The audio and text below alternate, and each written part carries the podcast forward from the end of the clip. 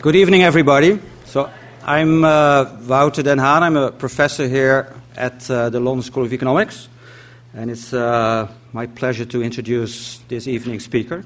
But before I do so, I have a couple announcements. So, please turn your mobile phone on uh, silent.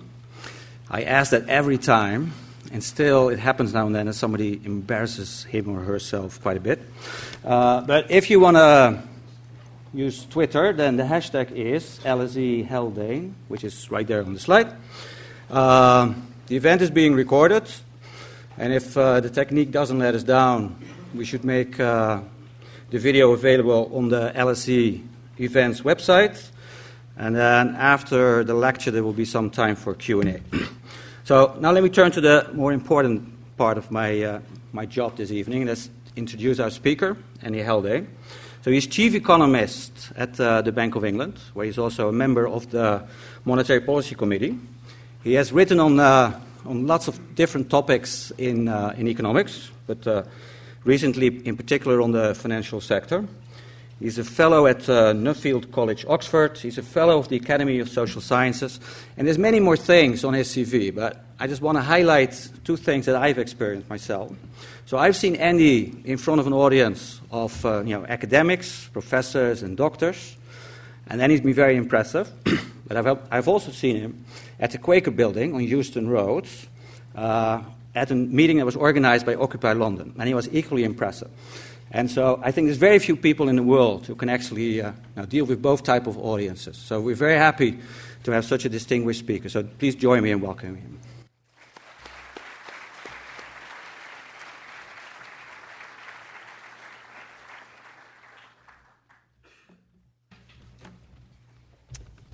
Thank you, Wouter. That's warm words. Um, evening, everyone. Thanks for coming along. Um, I'm going to talk about productivity, um, as the title suggests. Um, there we go. So, quick, quick show of hands. So, how many of you spend your evenings with friends discussing the UK's productivity problem? just, just roughly. roughly. You in, the, you in the back, sir. Very good. Thank you. Um, no, it, I mean, the, fact, the truth is, you tend not to have many friends. Uh, if, if, that's what you do of an evening. Um, it's not a riveting subject. Uh, it sounds technical. It is technical, uh, but it matters. And that is uh, the theme of this evening. That, although it sounds technical and a bit dull, uh, really does matter. Uh, in fact, um, few things in economics uh, matter more.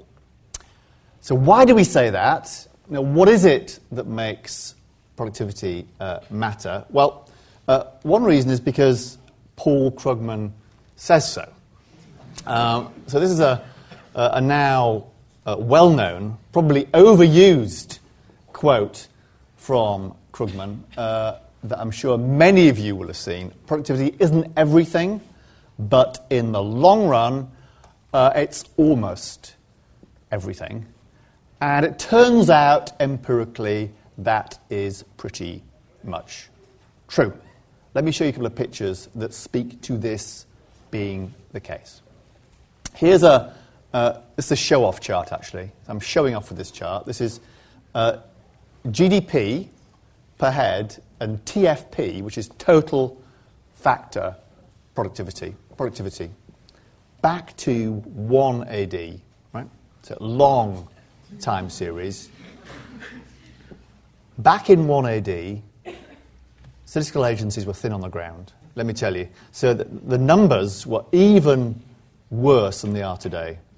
Nonetheless, the broad pattern, the hockey stick patterns, are clear enough the two, GDP and productivity, have moved pretty much uh, in lockstep over the long, long run. We can do something a bit more sophisticated to demonstrate why productivity matters. And this chart does that. Again, it's a longish time series, right back to the start of the Industrial Revolution.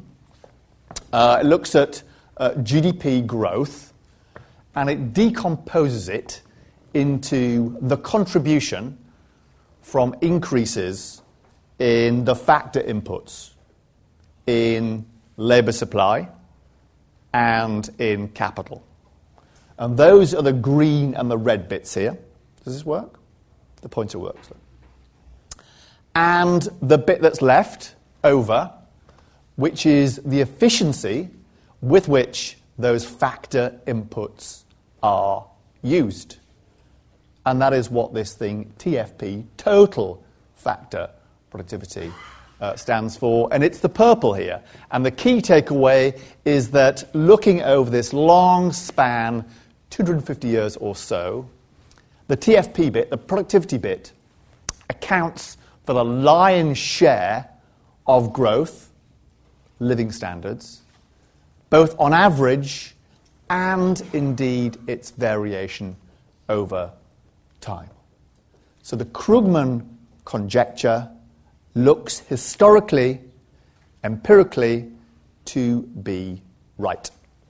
And of course, that puts into rather sobering context what has happened over the past few years. So, this is a much, much shorter historical time span, just since the uh, middle of the 1990s. This is productivity in the UK now. Um, the blue is actual, the pink is a measure of the pre crisis trend. That may or may not be a meaningful trend. Nonetheless, the key point here is that productivity, having relentlessly risen for actually many centuries, has, over the course of the past decade or so, flatlined. To such an extent that today it's tracking more than 20 percentage points below what it would have been had it continued on that pre crisis trend.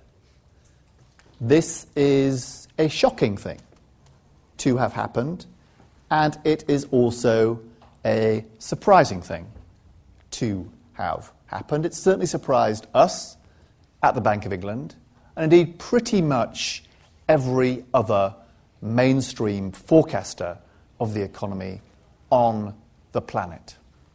Here are some forecasts from the IMF of how they expected productivity to evolve since the crisis.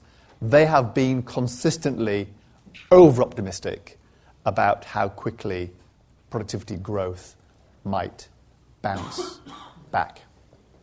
So, a tale of consistent and serial disappointment on the thing that matters most for long term living standards. This really counts.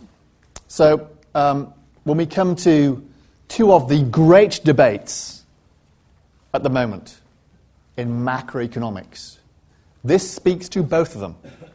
One of them is have we entered a long term era of so called secular stagnation? Is that flatlining in productivity set to continue for the foreseeable future?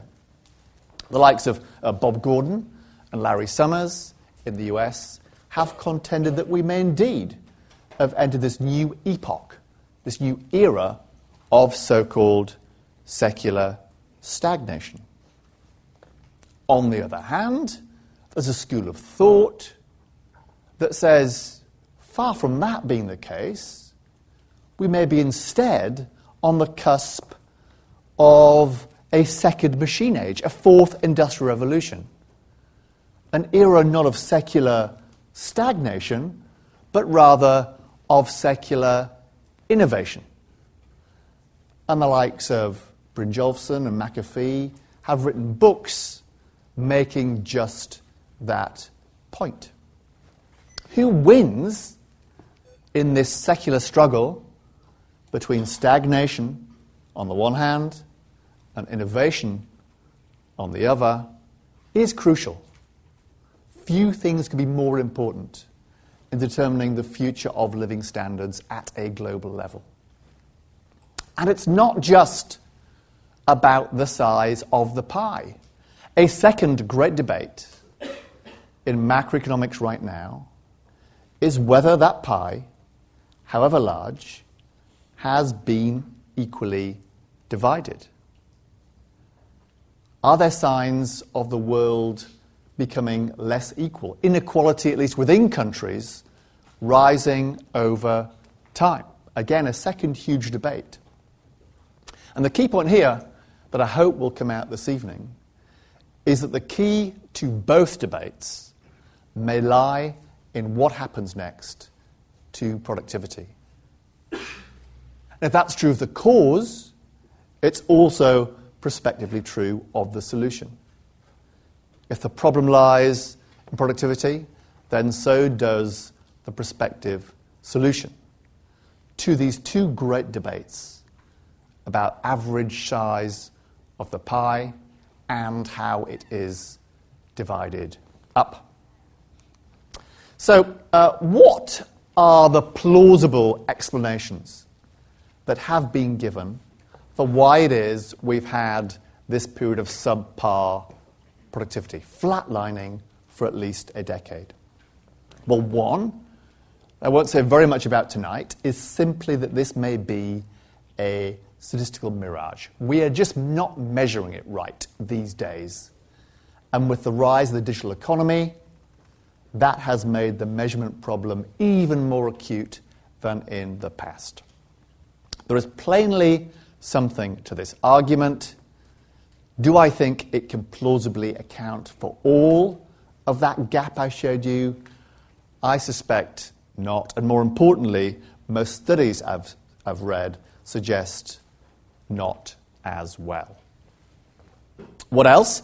Well, you hear a lot uh, in the media about factors such as poor infrastructure, poor skills, low levels of investment in laying low productivity. And I think there is some truth in those factors too. Let me show you some pictures that speak to some of those. So here's uh, spending by the, uh, the public sector on investment in the UK. That is running relative to GDP at low levels historically and low levels relative to other countries. And that is having some consequences for the quality of the UK's infrastructure.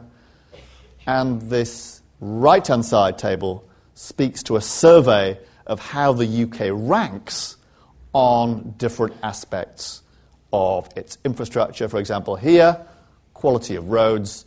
There are, according to the survey, uh, around 28 countries around the world that have better, better road infrastructure uh, than the UK. That sounds a bit on the low side to me, but nonetheless, it does not paint uh, the best picture.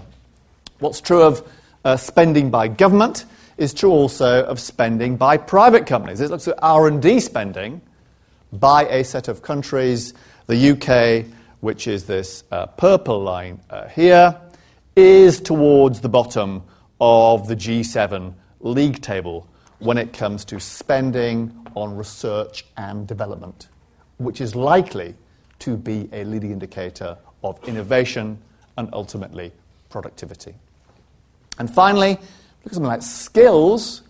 Uh, lots of aspects to that, of course, lots of dimensions to skills.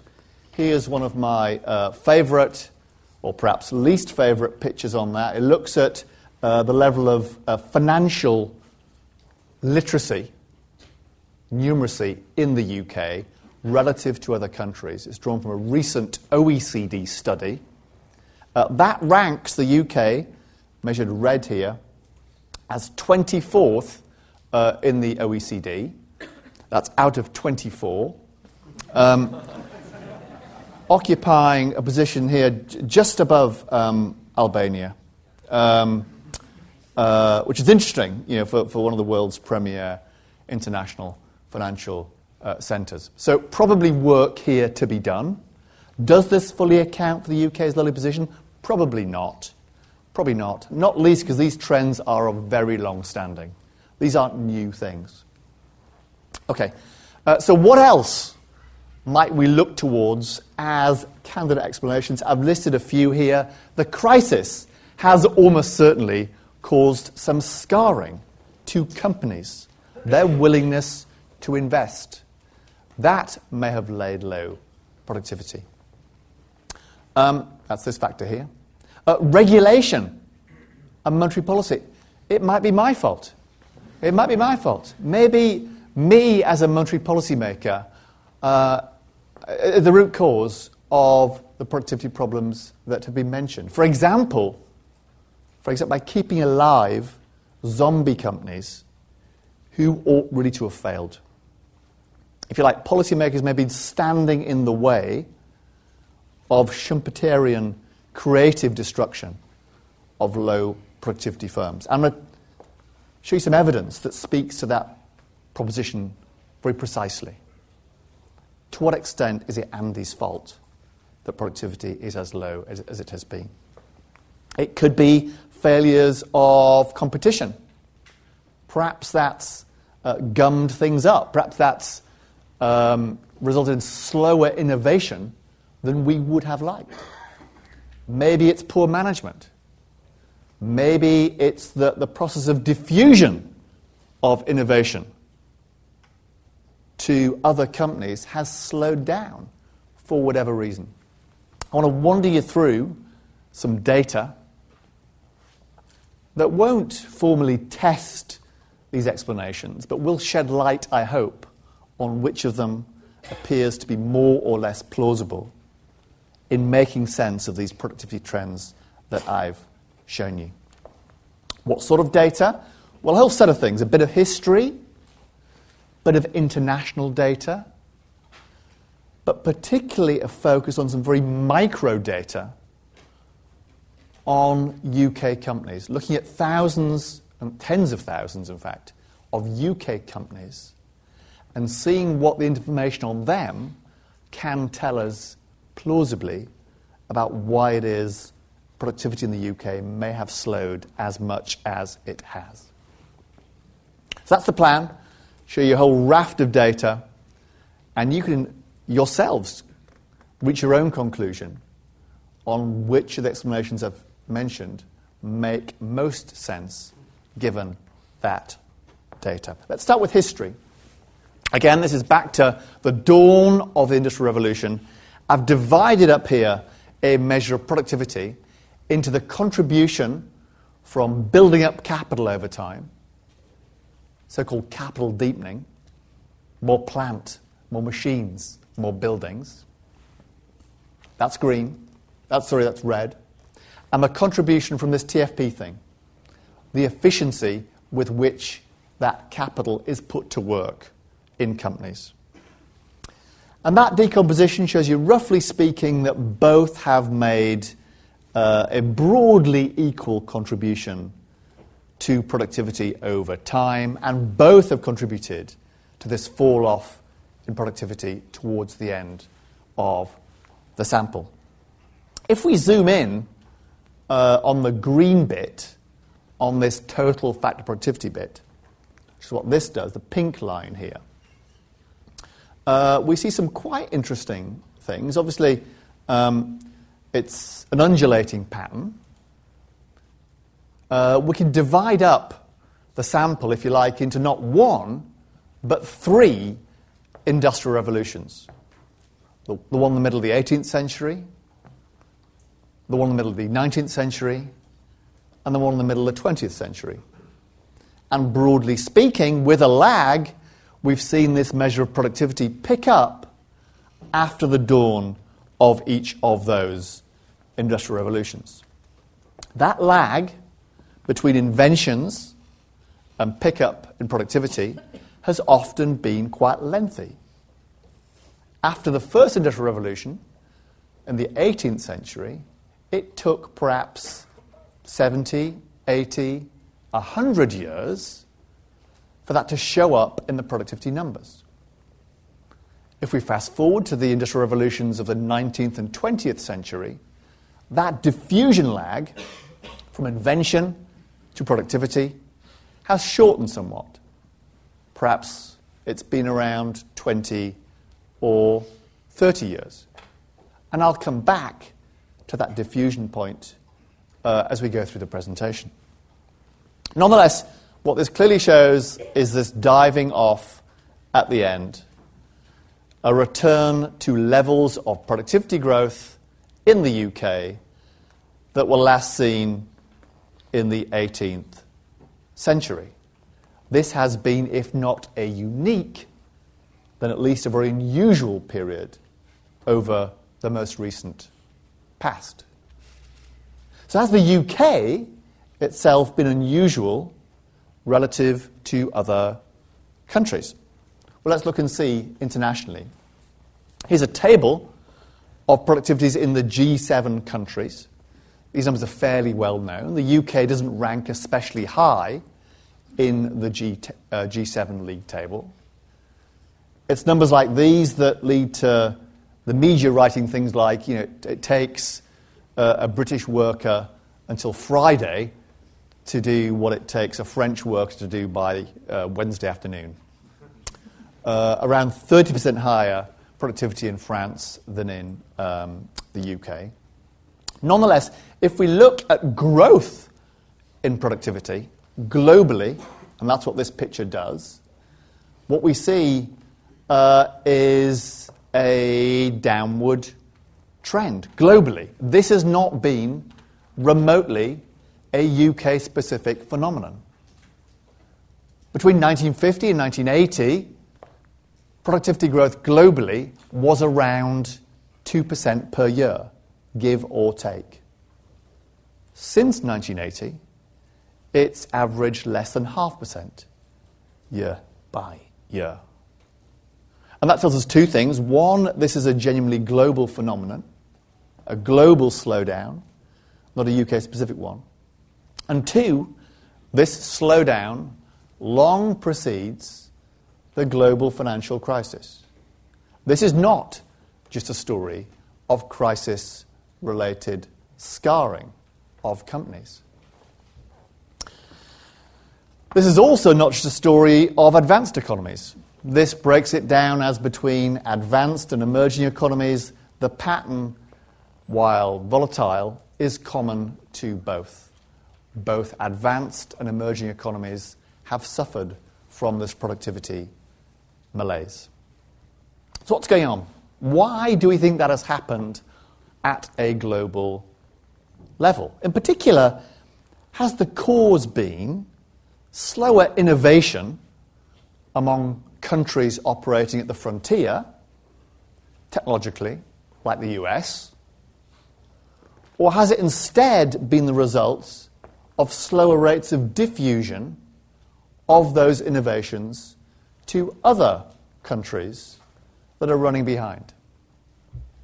Has it been slower innovation or slower diffusion of that innovation that has caused this global productivity slowdown? Well, this chart speaks to that. It measures productivity for all countries, green, for advanced economies, blue, and for emerging markets, pink, relative to a frontier country, which for these purposes I'll take to be the US. Now, between the 1950s and the 1980s, catch up was happening. Productivity in the non frontier countries was catching up with the frontier country, the United States. And that's pretty much what macro theory would tell us ought to happen. That you borrow ideas from the frontier country, import them, and that helps you grow faster and catch up with that frontier country. And that indeed was a story of the 50s, 60s, and 70s. Interestingly, though, it has not been the story of the 80s, 90s, and noughties. That process of catch up and convergence looks to have stalled. This flatlines over the course of the past several decades. We can quantify this stalling uh, empirically. And that's what this does. It measures, it's an estimate of the pace of convergence of non frontier countries with the frontier country, technologically, taken here to be the US. So back in the 80s, um, back in the 80s, if you had a 10 percentage point gap between your productivity and that in the US, on average, you would grow by about uh, 0.8 percentage points uh, quicker than the US in productivity terms. You'd be catching up. Convergence was happening. Fast forward to the end of the sample, and now, as of today, that catch up, that convergence process has effectively ground to a halt. We had a story five minutes ago about the diffusion lags of innovation having shortened over time. Yet this evidence suggests just the opposite having happened internationally over the course of the last several decades. The rate of diffusion of ideas, of knowledge, of production processes has, if anything, slowed down. The diffusion engine cross border appears to have stalled, despite the fact that flows of people, flows of money and capital, flows of goods and services have been on a secularly rising trend over this same period. This, if anything, adds to the productivity puzzle. Let's turn then from international to domestic to try and begin to make sense of what might be going on here. I want to draw upon a couple of databases, big databases, comprising, as I mentioned earlier on, tens of thousands uh, of UK companies, and slice and dice this data, try and make sense of what might be going uh, on. One thing we do with this data is to draw pictures of the distribution of productivity across companies at a point in time. And this chart shows the picture of that distribution of productivity across companies in 2014. What does it show? Well, two key points. There is this thin, long upper tail of high productivity companies, frontier companies, if you like. Second feature is this short, fat, lower tail of low productivity companies. This is, if you like, a tale of two companies. Frontier companies whose productivity is high, and non frontier companies whose productivity is low. How has this distribution evolved over time? Well, this is hard. Let's focus on perhaps the, the left hand side picture here. This takes different percentiles of that distribution. This is the top 10% of companies by productivity. Uh, this is the, the bottom uh, quartile, uh, bottom 25% of companies. And what this shows is not only a tale of two companies, frontier companies here, non frontier companies down here, but of, of a widening divergence between their, in their fortunes. A widening gap between the productivity performance of the frontier companies and that of the long tail of laggards. So here's another uh, window on the same world. Frontier companies in pink, defined as the top 5% of companies in productivity terms. That has continued to grow apace at around 6% per year. Secular innovation is here. Brynjolfsson and McAfee are right. Secular innovation exists among this frontier set of companies. But so too does secular stagnation, because for around a third or perhaps as much as half of companies, productivity has stood still over the past two decades. Secular stagnation has coexisted with secular innovation. These are not competing hypotheses, they are complementary hypotheses. Both are there in the data, albeit at different points in the company distribution. And if we asked ourselves the question, what is causing the UK's productivity problem? The answer is not slowing innovation. It is slower rates of diffusion of that innovation to the long tail of UK companies. As for countries, it is a diffusion story, a broken diffusion engine story, rather than an innovation story that accounts for the productivity puzzle. So, next obvious question well, actually, before I get to that, um, is the UK an outlier in this respect? To what extent is this tale of a long tail of companies stagnating specific or unique to the UK? Well, the answer there is it's not unique, it's not specific, but it is more acute here in the UK than it is in most, if not all, other advanced economies. Here's a measure uh, of that dispersion in the distribution. Uh, in the UK, yellow, and a bunch of other countries, it is materially larger in both services and manufacturing in the UK than elsewhere. That long tail of stagnating companies is true the world over but particularly true here in the UK. So, why might that be? Next question why might that be? Why is it here we suffer from this long tail malaise more than is the case elsewhere?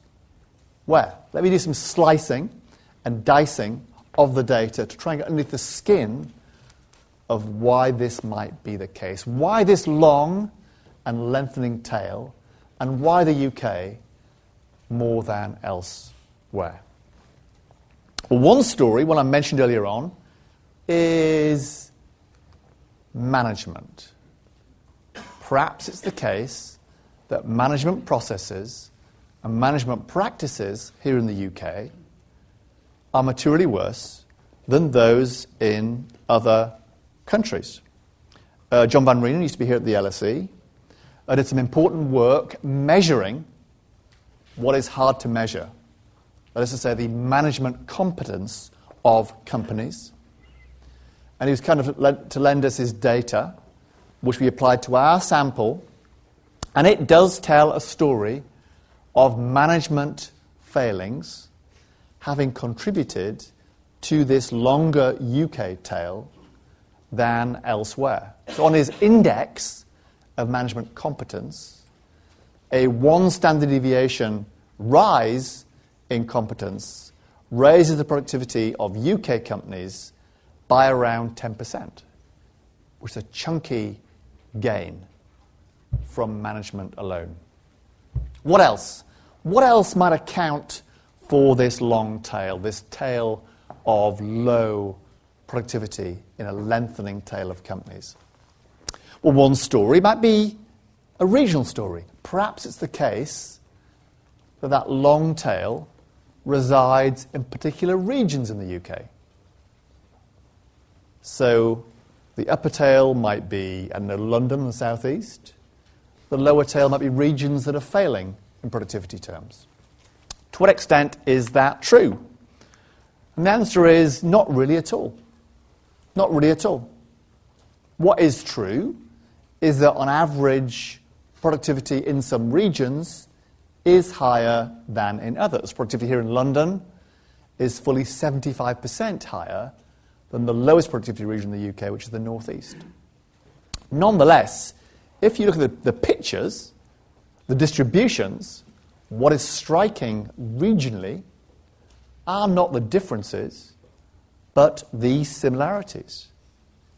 Every region in the UK has these high performing frontier companies, that upper tail. They also all have this fat lower tail of low productivity companies. So, whatever is driving this, this is not a region specific story mainly. And nor is it a sector specific story. This carves the data not by region, but by different sectors. There are some differences between sectors. Now, that's a striking thing from this picture are not the differences across sector, but the similarities. Every sector has this same pattern a fat upper tail of high productivity companies and a long lower tail of underperforming companies. And that's true right across the piece. If we switch from sectoral decomposition to looking at how externally facing companies are, however, we begin to get underneath the skin of something more striking. This divvies up companies according to whether they export or not. And here we begin to see some important differences between those that do and those that don't. On average, a difference of around a third in levels of productivity. If we run a regression of export share on productivity across those tens of thousands of companies, you find a pretty big effect. If a company, on average, raises its share of exports by around 10 percentage points, that boosts its productivity by around 3%. So the more export oriented a company, the higher its productivity. And that's true even more strikingly if we look at those set of companies that are foreign owned. That's orange here. Domestic owned blue, foreign owned uh, orange. The productivity of these companies, the orange companies, the foreign owned companies, is fully twice that of domestically run companies. Those companies exporting, exposed to external competition, and those companies with foreign ownership are more likely to be integrated into global supply chains, facing global competition. And that is mirrored in systematically higher levels of productivity in those companies. If nothing else, this lays bare the importance to the UK of openness to trade and openness to foreign direct investment in driving the fortunes of productivity and therefore living standards in this country. Another couple of data. This looks at the uh, degree to which companies innovate. Surprise, surprise, those that spend more on new products and processes have, on average, higher levels of productivity. And one last cut of the data. This divvies up companies according to their size small, medium, uh, and large. The UK loves uh, small companies, as we all know. There are lots of them. But looking at the productivity picture, they are a bit of a mixed blessing. So, small companies here are in blue. There is a large lower tail of small companies who do not fare well. In fact, a number of them have negative levels of productivity, which is a bad news story. There is, however, a good news story is that there's also uh, an upper tail of small companies who are doing well, who are high productivity. And what's more, if you look at their growth rates, their productivity growth rates, on average, smaller companies do grow faster than the larger ones. So both good and bad news simultaneously. But how am I doing for time about it? Shall I stop? It's up to you. 10 minutes? 10 minutes? Let me uh, turn in the time left to two things. I'm going to talk a bit about the impact of monetary policy on it. I mentioned at the beginning that one explanation is that monetary policymakers had slowed down the rate of creative destruction and thereby had a negative impact on productivity. We can use these data to begin to test that hypothesis. To what extent has monetary policy fattened that lower tail of companies, the zombies, if you like, in ways that have held back productivity growth? So here's the um, experiment. So imagine that instead of interest rates in the UK being at their current level of a quarter of a percent, imagine if we'd held them at their level just before the crisis struck. What impact would that have had on companies and on their productivity? In particular, how might it have affected their so called interest cover ratio? In other words, their, their ability to cover their interest payments with their profits. So I'm going to make an assumption about what happens to companies when they can't cover their interest payments with their profits. I'm going to assume they go bust. Okay, so my, my uh, assumption is that if a company cannot meet its interest payments with profits, it goes bust. And I can figure out how many extra companies would have gone bust had interest rates been held at four and a quarter percent rather than being lowered to a quarter of a percentage point. Do that firm by firm. Who would have gone bust and what impact would that have had on aggregate productivity? Would a weeding out of the zombies, of the low productivity firms, have provided a big kick up to productivity uh, or not? Well, one reason to be a bit skeptical uh, is shown in this picture. This looks at the relationship between a company's borrowings, its leverage, and its productivity. And this shows a U shaped pattern. By which I mean it, it shows that um, there's a complex relationship between how much debt a company has and its performance. There is this tail of low productivity companies with high debts. That's probably because they have low profits, a low repayment capacity, and therefore rack up debts that are too large. Equally, there are some very high productivity companies that also have high leverage. That's probably because their profits are high, their borrowing capacity is high, and therefore their leverage uh, is high. And I put this up here because this suggests the impact of higher rates is ambiguous. Higher interest rates hit both sets of companies.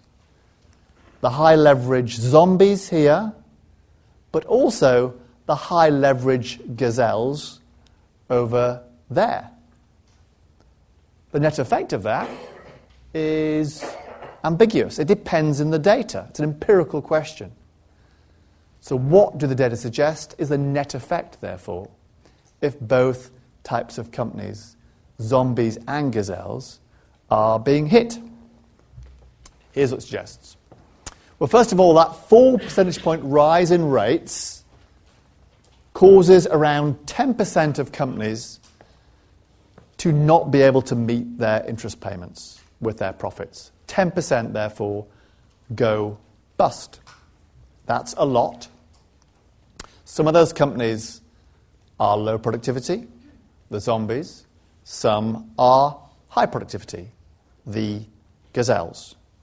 The net effect, if you do it firm by firm by firm, is to boost productivity by around 1 or 2%. The zombie effect offsets the gazelle effect. 1 or 2%, definitely worth having. definitely worth having. But is this the entirety of the UK's productivity problem? Uh, it is not. It is not. And at what cost would this have come? Well, 10% of companies going bust.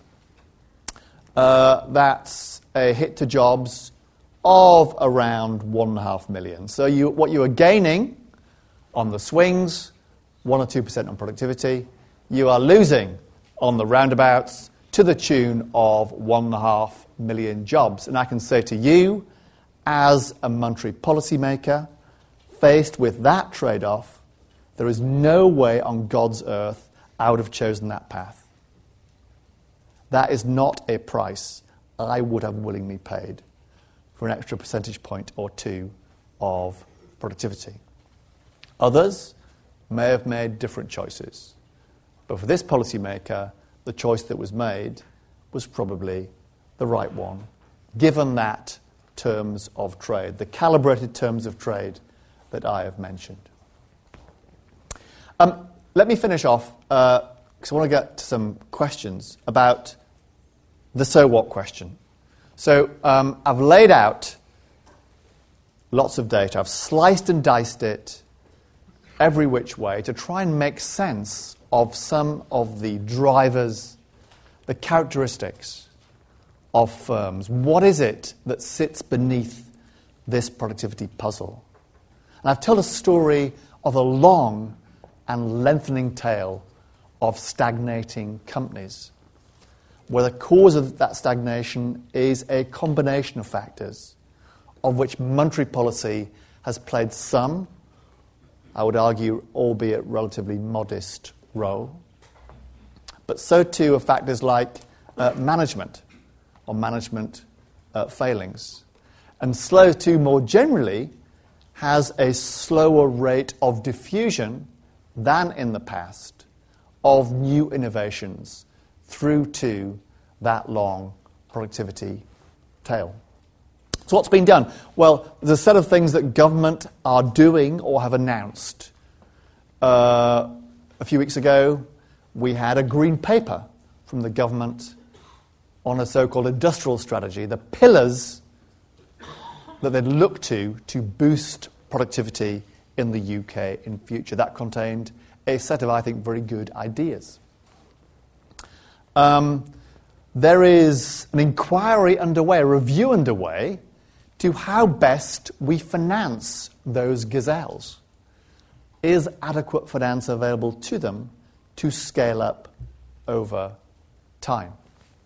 But the initiative I thought I'd mention, which speaks most directly to what I've discussed this morning, is one by uh, Charlie Mayfield, who's the, the chairman of John Lewis.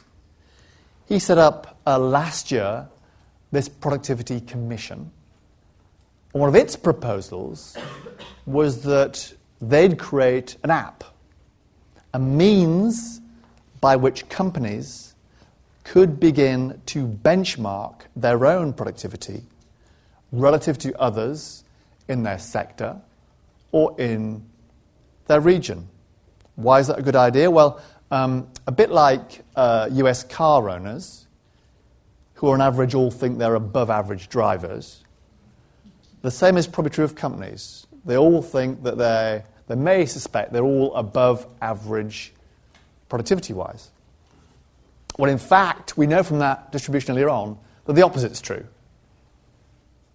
More of them are below average than above average. And what this app will do is enable them to benchmark themselves, to ask the question where do I sit? How am I doing? Both absolutely and relatively to others, other businesses a bit like mine, as a potential catalyst for doing better in future. Indeed, the Mayfield Commission has given, will give companies some, uh, some access to online services to enable them over time to boost their levels of productivity, to increase the rate of diffusion, if you like, of new innovation to this long tail. You can become more imaginative. With a friend, I've been thinking through the possibility of creating a platform, an online platform, a virtual environment in which companies can simulate their business, the throughput in their business, the process by which inputs translate into outputs, to examine how might their production processes be changed, be improved in a virtual environment rather than a real environment as a conduit for generating improvements to those processes and innovations over time. Lots of possibilities. You may have better ideas than me. These are some of those that are cooking right now. Let me wind up because I've overrun my time. The big story, productivity wise, is of a long tail. And of all the things that could be done, policy wise, measures for me that spoke to that long tail would be the most useful. There's a natural gravitational pull towards those new shiny companies, those in the frontier, seeding the next Tesla, seeding the next Google. And of course, that's tempting. But in terms of the raw arithmetic of productivity, a much greater benefit would come from lifting the spirits, if only a bit, of that long, fat tail of companies. Were you to boost the performance of the lowest three quartiles of companies to the levels of the quartile above, that by itself would boost UK productivity by the order of 13%. We'd be up there rivaling France and German levels of productivity. When it comes to our own Olympic athletes, one of the big lessons that was taken away from their success was the importance of small, incremental improvements over time. Not great leaps into the unknown, not leaping to the moon, not seeking to be on the frontier instantly, but small, incremental improvements. If that same ethos, that same approach, was applied to companies internationally, but especially here in the UK, the UK itself could become a world beater in company terms. And that would help speak to those huge macro debates with which I started this presentation. Wouter, let me stop there. Thank you.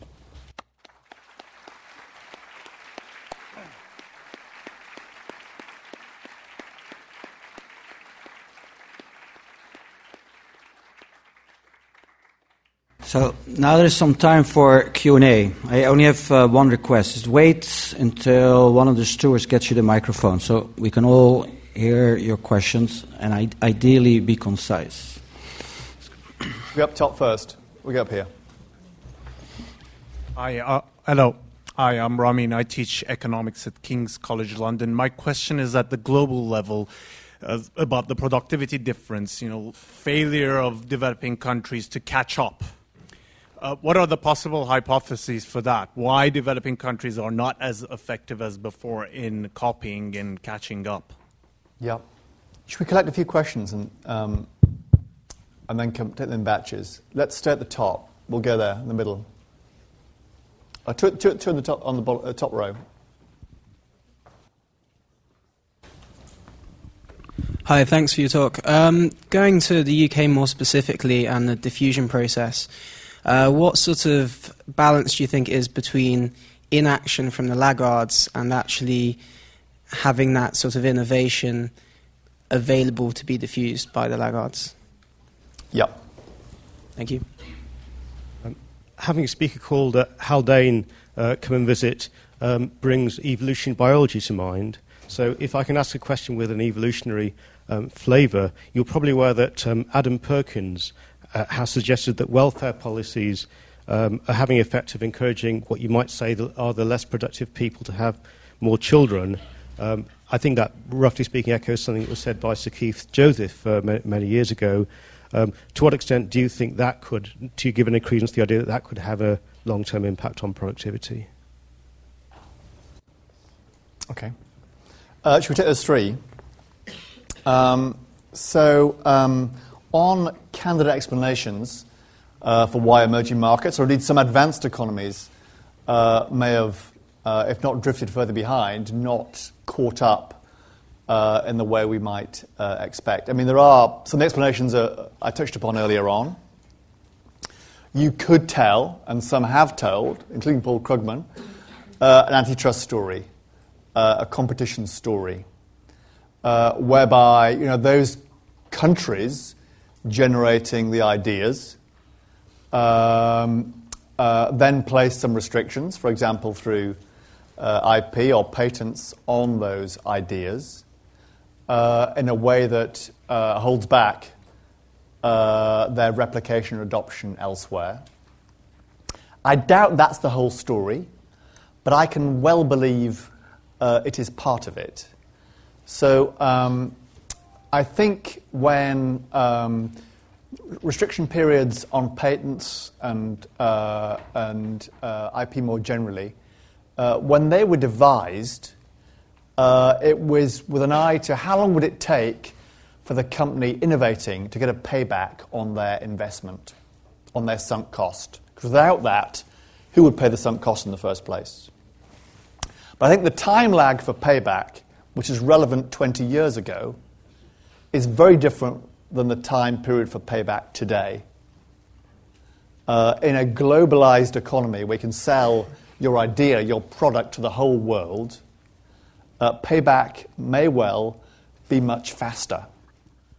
And therefore, the case for shortening the period of restrictions on patents and IP might be uh, weaker. So that, I think that may well be some of the story. I suspect part of it, though, is that divvying up the world in a nation state way, in a country way, might these days not be so sensible.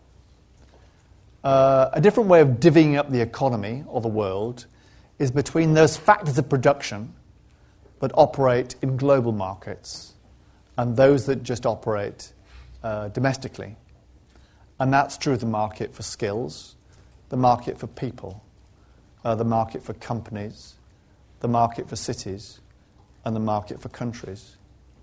And that, that slicing and dicing of the cake and a, and a widening divergence between the fortunes of globalized factors and localized factors might go some way towards explaining this widening divergence or the failure to catch up across countries. Those are conjectures, but those would be, I think, consistent with the evidence I've shown you uh, here. So, up here, the question was about um, uh, the laggards and what might be, uh, what might be done. Um, so uh, I think this is about um, uh, the rates at which new innovations or even old technologies uh, are penetrating that long tail of companies. In other words, more slowly than one would wish and perhaps even more slowly than has been the case in uh, the past. Why might that be?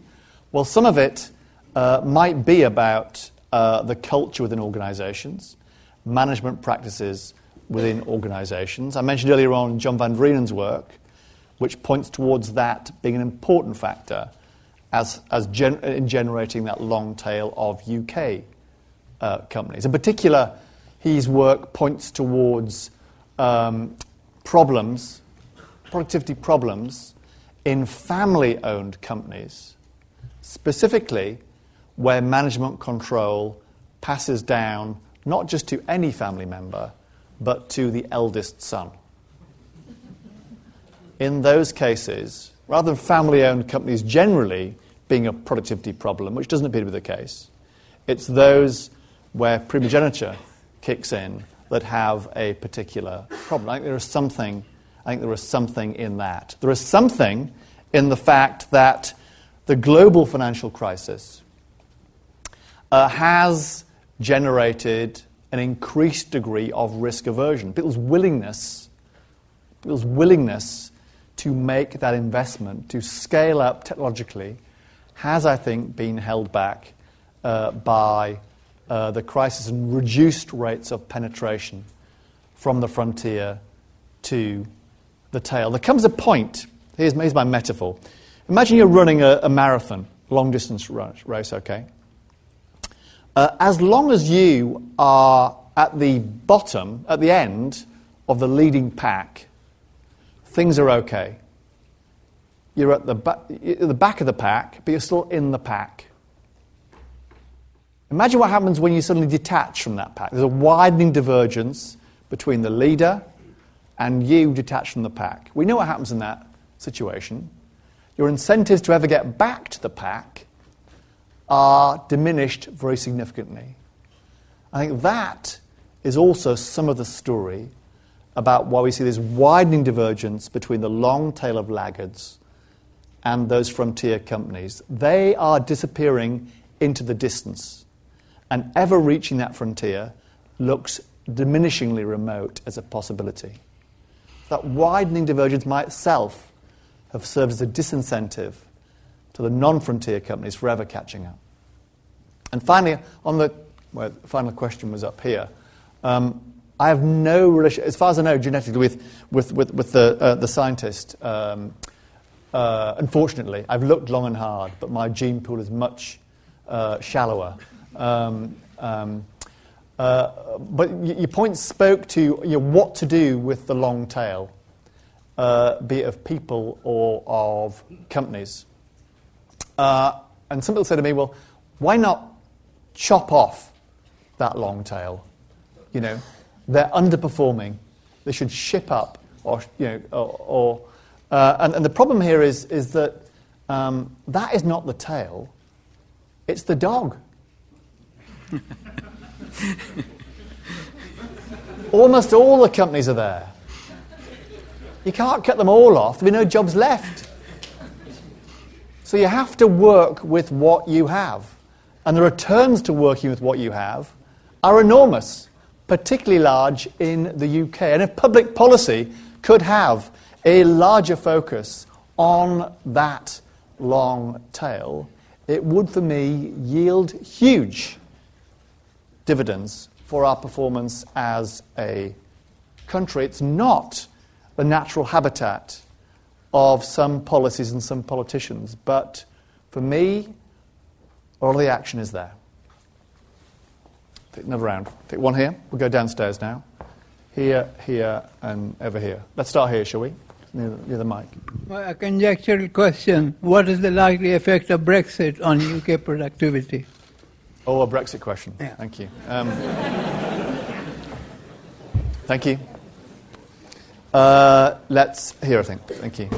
Hello. Um, it was very interesting to see the charts on uh, UK companies.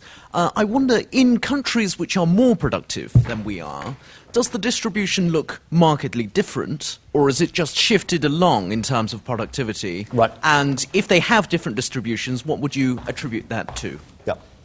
Thank you. Uh, and there was, where should we go? Let's go here. I'm flicking. Oh, hi. Yeah, just wait for him. To, yeah, Thank a you. question on uh, demography. So, if productivity is output per worker, countries that have, say, more migration or higher birth rates, higher population growth, how does that affect it? So, for example, I know in the U.S., for example, it's been argued that movement of labor has allowed companies not necessarily to mechanize. Um, so I just want you to just think about. And Piketty talked about demography a lot. So. Okay, so should we take those three, two of which, you know, so, so um, there's usually, you can guarantee in a Q&A at least um, two career-threatening questions. Um, and we've got them t- two here. Uh, Brexit and immigration, you know, topics. Um, so I'm, I'm going to say To speak for quite a long time and say absolutely nothing, because that's um, what I do for a living. Um, the, um, so, uh, to hear in Brexit, I mean, uh, what to say? It all depends. Uh, it does all depend. Uh, I mean, the fact is, uh, I, have hopefully underscored tonight uh, the importance of openness, both in a trade sense, an export sense, and an openness to foreign direct investment in terms of foreign firm ownership, twice as productive as domestically run firms. Higher exports, higher productivity. That screams from the data. Uh, so you would hope that, um, that both of those features were preserved, ideally enhanced, in a post Brexit world. In some ways, they will be one of the arbiters by which we judge success. Is the UK still seen as a good place to come and do business? To be the recipient of foreign direct investment? Given the kicker that provides to domestic productivity, is the UK still exporting, possibly different markets, on as large a scale as it has been uh, currently? Because that too provides a significant kicker to productivity. Both of those are open questions. It will depend on negotiations, and it takes two to tango. In other words, whatever we want as a country, it depends every bit as much on what the other side of the table wants to. So we will see where the negotiations lead, but this evidence underlines the importance of those two features to our fortunes as a, uh, as a country. Um, so, um, on the question uh, of dispersion here, uh, this chart is meant to speak to that. So, the OECD have done some fantastic work, very similar to the work I've done, uh, looking at a huge panel of companies globally. It's drawn those distribution pictures. It turns out most countries on the planet have a similar sort of shape distribution. They too have a thin upper tail of frontier, high performing, high productivity companies, and a fat lower tail of stagnators. Okay? So, in that sense, we're in good slash bad company. It's a global problem, not a UK problem. Uh, and that's the source of them talking about the diffusion engine somehow having broken down from frontier to laggard. But, it's an important but, uh, the situation the fatness of the tails are larger in the UK than is the case, and that's what this speaks to. The yellow line here is the degree of dispersion in that distribution uh, for services and for manufacturing. UK yellow, other countries uh, in other uh, colours. And strikingly, especially in services, the UK is something of an outlier. These numbers came uh, off the press about five days ago, uh, and they tell a pretty striking story. Uh, so there are some UK uh, specificities in here, and I offered one or two explanations for why that might be. For example, management. Going back to John Van Reenen's work, he points to this being a more acute problem in the UK than in other countries where he also surveyed and measured their management competence. And then finally, on uh, population uh, and immigration. I mean, the only point I would make there is that there is evidence uh, that um, one of the mechanisms by which innovation propagates, by which technology diffuses, is by flows of people between job, between firm, between country. Uh, because they take their ideas, their experience, their management practices and management processes with them. One of the reasons why productivity in the UK and in other countries might have slowed down since the dawn of the global financial crisis is that flows of people between firms has slowed down. People have been more reluctant to move between jobs the rate of so called labour market churn has diminished. And people not moving probably means ideas, innovation, management processes and practices not diffusing as rapidly as has been the case in the past. That's true across firms. It's also probably true across countries. So, when there are flows of labour across borders, not always, but sometimes, those immigrants are bringing different skills and different ideas with them that might enhance productivity of domestic firms. The evidence does speak to that being an important mechanism by which innovation propagates and productivity picks up. Right. You just tell me when to stop, Wouter, yeah? Just go. Right. Take, we'll take, um, let's go back up top. We'll take the two here. Had all male questions so far, so I'd Yeah. quite like to be a bit more diverse. Hi, thanks for your talk. Um, I have a question about Austrian, Austrian School of Economics, just here. Yep. um, LSE's own F.A. Hayek, amongst others, um, and their theory that no group of policymakers, be it monetary or fiscal, you know, they have the whole, the whole knowledge in society. There is such thing as um, division of knowledge. And, and basically, that goes at odds with the whole concept that there can be a policy centrally planned. Yeah. My question to you would be Are you willing to accept that possibility? What would you have to see in order to agree with that? And then what would your action plans as part of the MPC be if you are convinced that with the Austrian concept rather than the mainstream? Thank you. Okay. Hi, thanks for the talk. Um, well, it's a male question, but I have a question about females. Uh, also on the demographic uh, subject, I was surprised that the subject of uh, female participation rates and the boost that that gave to GDP wasn't mentioned. And then, what I think is an unrelated question, I'm wondering if the measurement of productivity, depending on GDP, uh, isn't missing consumer surplus, and maybe innovation is uh, accruing to consumers and therefore not showing up in productivity that way. Yeah. Okay. I'll take one more. Ideally, not a man. Over there, on, on the balcony. Right. Ba- balcony. I'm looking. Down, Oh, up, oh, up. Ah, thank you.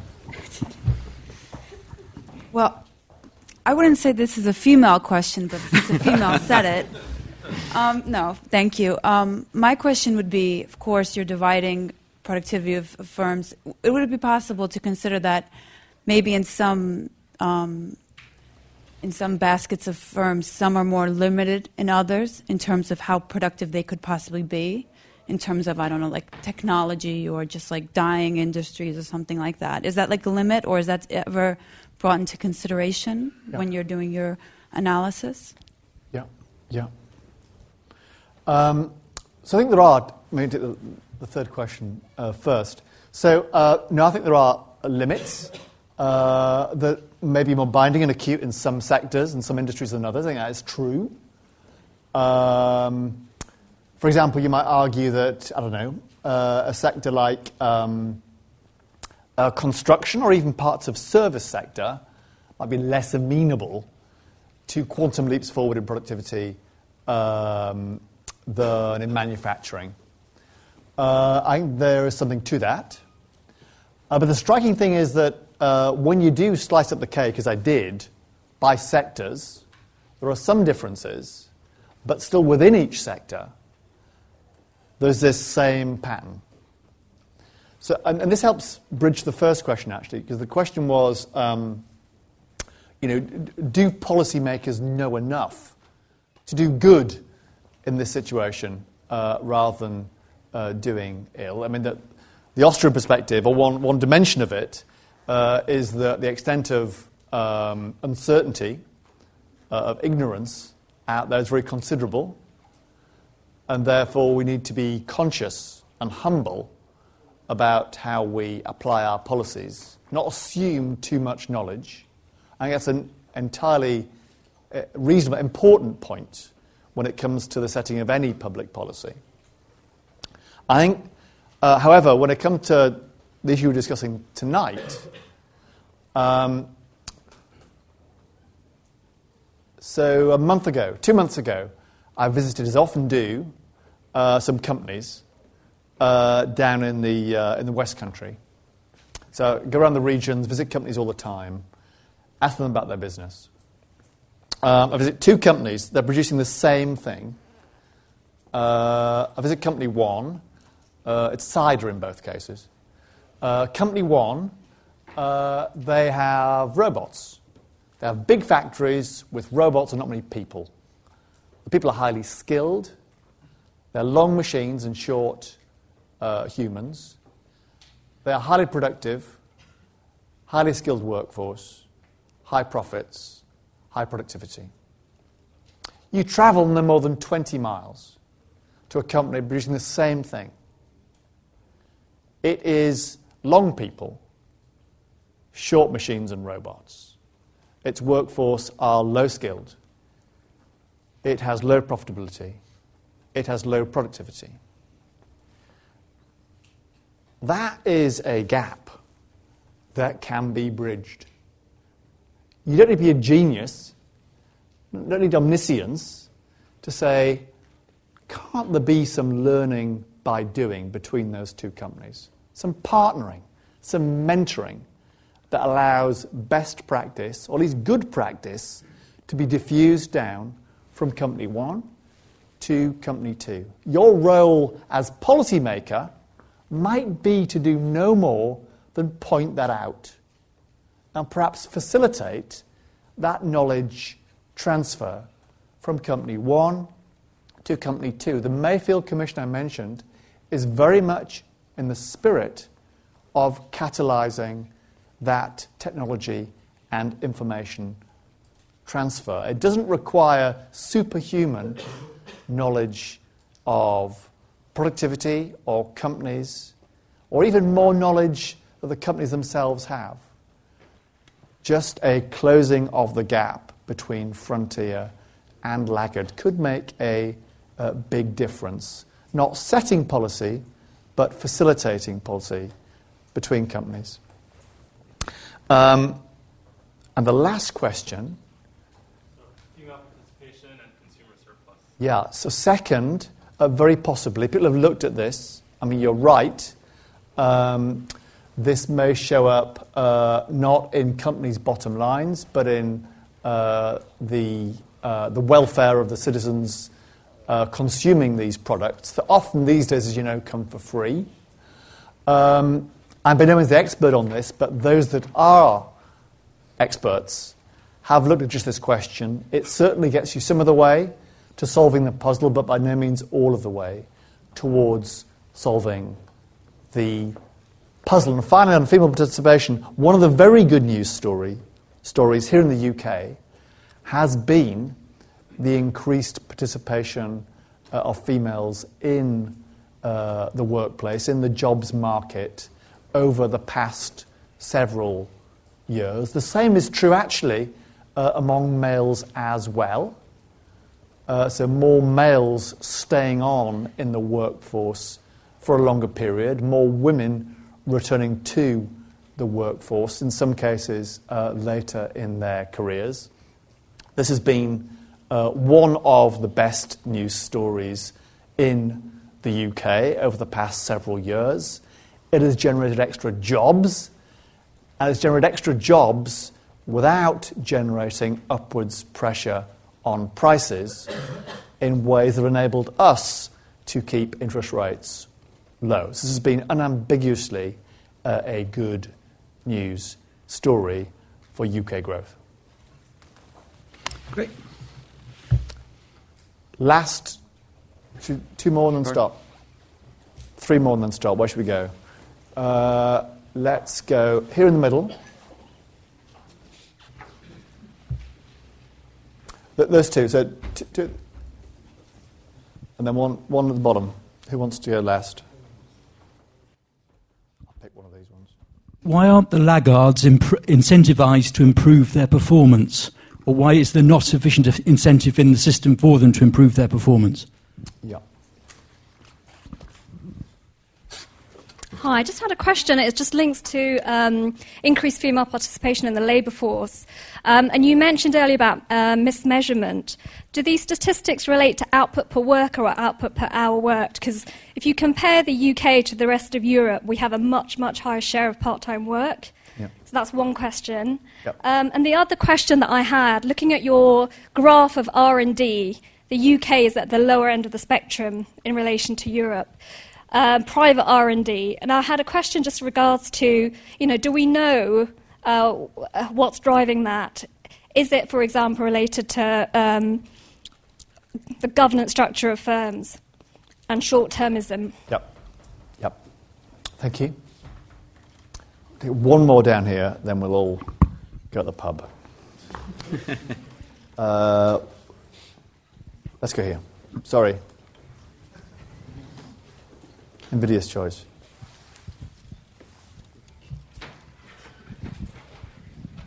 Uh, yes, um, I'm surprised you just you never mentioned the issue of labor market flexibility. Um, I, I, worked uh, on industrial analysis for well before I retired ten years, uh, seven years ago, for the U.S. Congress, and um, both in cross-national comparison and also within certain sectors in the U.S., namely autos and, and steel, um, we found sort of um, uh, much higher rates of innovation and industrial uptake and superior um, performance um, in um, sectors of the economy um, within uh, where there was greater labor market flexibility mm-hmm. and, frankly, lower rates of unionization. Mm-hmm. So I'm wondering, you, and you didn't even mention that subject, which I was a little surprised at in, in, in, in your analysis. Mm-hmm. Thank you.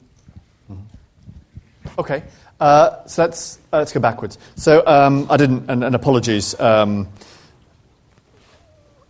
wasn't able to cover every base tonight, but you're right. Uh, the, the, the flexibility, I think there's certainly something prospectively um, uh, in uh, that. It, it's not always unidirectional, of course. So uh, the UK is generally speaking felt to have a pretty flexible labour market. Um, and one of the byproducts of that, over the past few years in particular, is that has uh, held down uh, wage growth uh, despite the pretty rapid rises uh, in employment. Uh, so, if you like, the, the Phillips curve has flattened. The pressure on jobs hasn't provided a kicker up in wages. And some have argued, I think with some validity, uh, that that has served as a disincentive for companies to invest in capital, to invest, rather than just sucking in larger amounts of relatively cheap labour. So there's a situation where labour market flexibility might actually get in the way uh, of boosting productivity, at least in the short run. Uh, greater employment, lower capital, of things equal, uh, lower uh, productivity. But in general, the points you make about structural rigidities in the economy generally and their impact on productivity must be, must be right. I think will be consistent with, or something not, not inconsistent with anything I've said uh, this evening. Up the top, um, so you're asking about um, uh, why aren't the laggards incentivized to do somewhat better? I don't have uh, a great answer to that. I'm not sure I've got any answer to that. One thing I would say is that these companies, in the main, uh, are not failing in the traditional sense. They are earning just enough to wash their face, to keep the wolf from the door, to pay their workers and to pay their debts, but not much more uh, than that. Um, uh, could that be a uh, a cultural thing, a management thing, suggest a lack of uh, ambition or, or desire to, uh, to, to scale up, and possibly, uh, possibly so. Uh, I don't have a full answer, but some of those management issues I mentioned earlier on, I think, are, uh, are relevant to at least some sectors, some of the less competitive sectors. And some of the structure of governance issues I mentioned I think, also have a role to play. Does that fully account for it? I suspect uh, probably, uh, probably not. Exposure to competition plainly is playing a role, and the evidence for exporters exposed to international competition you know, lays bare some of the benefits that would come from uh, that enhanced competition. That, and that bridges the last point uh, which was which were actually two points. The first of which was how is productivity measured, uh, heads or hours? We've done it every which way, including per hour. It doesn't fundamentally change uh, the story that gets told about what is uh, going on. Um, but on your second point about R&D and why is the UK might be towards the bottom of the league table, might that tell us something about uh, companies' willingness to put money aside for tomorrow uh, by restraining, for example, uh, dividend payments or payouts to executives?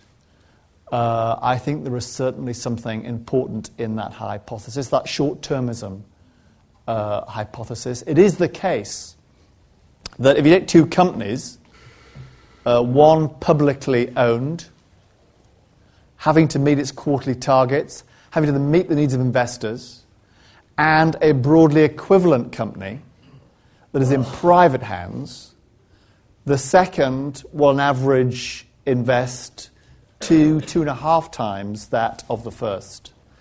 There is something about public companies that is serving as a constraint on their willingness to invest in tomorrow, to invest today for tomorrow. I think that shows up in R&D, ultimately shows up in productivity. And if we're asking me for three wishes for how to make the situation better, one of them would be a more root and branch reform of corporate governance in this country to put rather more, rather less of a focus on the short term needs of shareholders and a greater focus on a broader set of stakeholders beyond shareholders measured over a longer term horizon.